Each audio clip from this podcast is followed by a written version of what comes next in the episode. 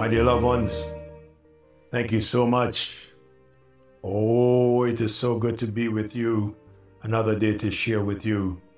Yeah, I share with you the words of the songwriter Jeremiah Rankin.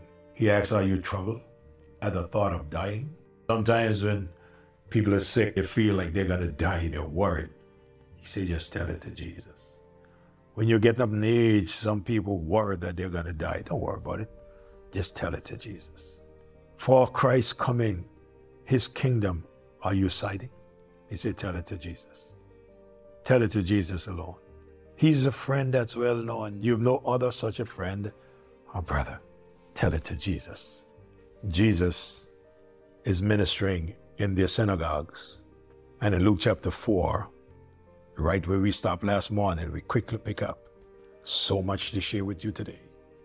In verse number 31 down to verse number 37, he came down from Capernaum to a city of Galilee and taught them on the Sabbath day. I want you to pay attention to this. And they were astonished at his doctrine, for his word was with power. And in the synagogue there was a man which had a spirit of an unclean devil, and cried out with a loud voice, saying, Let us alone. What have we to do with thee, thou Jesus of Nazareth? Art thou come to destroy us? I know thee who thou art, the Holy One of God. And Jesus rebuked him, saying, Hold thy peace, and come out of him. And when the devil had thrown him in the midst, he came out of him and hurt him not. And they all were amazed and spake among themselves, saying, What a word is this? For with authority and power he commanded the unclean spirits, and they came out, and the fame of him went out in every place of the country round about. Notice, he cast out demons. Oh, there are many sometimes that he would hear people shouting and screaming, shouting, Oh, come out, come out. And Jesus, with his authority, just spoke, and demons departed. Not only that, he cast out demons, he healed a noble man in this city. In John chapter 4 and verse number 46. So Jesus came again into Canaan of Galilee where he made the water wine, and there was a certain noble man who was sick in Capernaum, and you know what he did. He just made the sick well. He did many things there and warned them about them. In Matthew 11, verse 23, and thou Capernaum, which art exalted above heaven, shall be brought down to hell. For if the mighty works which have been done in thee had been done in Sodom, it would have remained until this day. What was shocking to the Jews that they could not accept is that the Messiah would come from Galilee. In John 7, verse 41 and verse 42, he said, Others said, This is the Christ. But some said, Shall Christ come out of Galilee? Had not the scripture said that Christ cometh out of the seed of David, out of the tongue of Bethlehem, where David was? They expected the king to come from some place like Jerusalem, not Galilee, where the Gentiles dwell. Yes, there is where he started his ministry. That tells me that salvation was not just for the Jews alone, but for the whole world. The people, according to verse number 16, those were the people who sat in darkness, saw great light, praise God. Light came unto the Gentiles. That prophecy was fulfilled.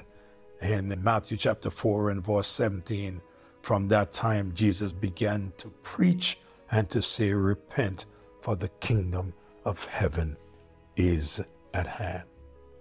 The subject of Christ's preaching was the same as that of John the Baptist, and that was the preaching of repentance. Remember, some mornings ago I shared with you from Matthew chapter 3, verse 2, where John was preaching and he was saying, Repent ye, for the kingdom of heaven is at hand. The message then is the message now. It must be preached. Repentance. Oh, we hear of so many lovely, encouraging messages, and they're good. Don't misunderstand what I'm saying, but the truth of the matter is that men and women, boys and girls who are not saved need to repent. How shall they repent unless they hear? And how shall they hear without a preacher? Preachers, we have a responsibility, and that is to preach the message. Repent. Know that you may not get much amens from repent, but you're warning people of the wrath of God to come. The gospel is the everlasting gospel. It is the gospel of Jesus Christ.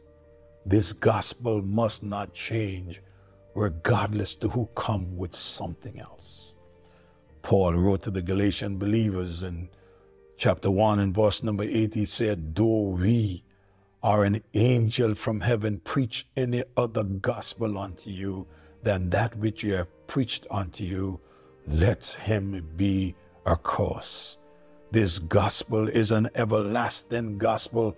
It is to fear God by repentance, honor God. In the last book in the Bible, in Revelation, in the 14th chapter, John the Revelator, he writes and he said in verse number six and seven, and I saw another angel fly in the midst of heaven, having the everlasting gospel to preach unto them that dwell on the earth and to every nation and kindred and tongue and people, saying with a loud voice, Fear God, give glory to him, for the hour of judgment is come, and worship him that made heaven and earth and the sea and the foundations of the waters. May I say to you, today the message of repentance is not heard enough. Oh, we preach all type of messages that make people excited, but the message of repentance need to be heard. It needs to be preached more by all of us who are called preachers, whom God has called to proclaim his word. It is repent, except a man repent, we shall all likewise perish. In the book of Matthew, chapter 9, and verse number 13, he says, but go ye and learn what that meaneth. I'll have mercy and not sacrifice. I am not come to call the righteous, but watch this, but sinners to repentance. What's the reason for repentance? John in Matthew chapter number 10 and verse number 7, he said, And as ye go preach, saying, The kingdom of heaven is at hand. Why should one repent? Because the kingdom of heaven is at hand. There's joy in heaven when sinners repent.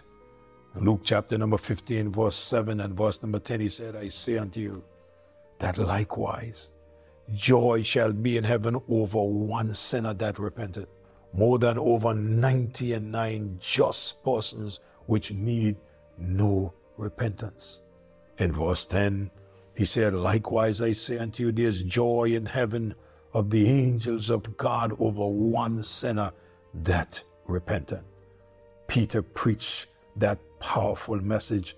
Acts chapter number 2 and verse number 38. Then Peter said unto them, Repent and be baptized, every one of you, in the name of Jesus Christ for the remission of sins, and ye shall receive the gift of the Holy Ghost. In Acts chapter number 26 and verse number 20, the Bible says, but show force unto them of Damascus and at Jerusalem and through all the coast of Judea and then to the Gentiles that they should repent and turn to God and do the works meet for repentance.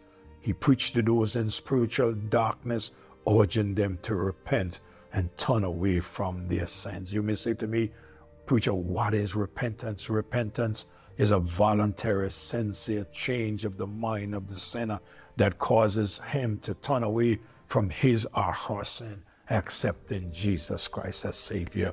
I beg you today, I am not forcing you in any way, but I'm begging you to consider Jesus Christ to be your Savior.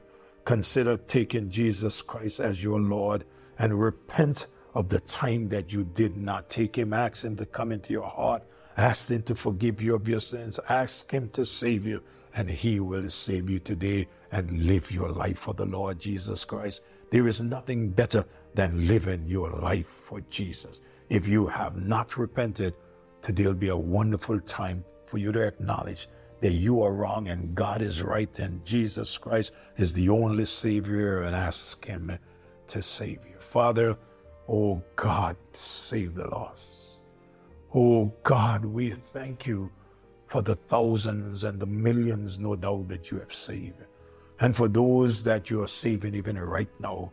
And for all of those that will cry out to you and you will save, we thank you. Oh God, help us to preach the message and God, we pray that you will help us to get this message across the globe. And everyone that would hear, help them to understand. Spirit of God, draw them unto thyself, and may they come for salvation. We love you. We thank you. We really appreciate you giving us this opportunity to share your word with others. Have you in our lives and use us for your honor and for your glory. In Jesus' name I pray. Amen and amen. May God bless you all. May you do have a wonderful day in the Lord. We love you. Or if you need to talk to any one of us, my number is 1721 580 7792. Thank you so much. We are just here to share Jesus with you. And as we share him, may you accept him and may you share him with others. Do have a great day in the Lord. We love you. God bless you. Don't forget, just share.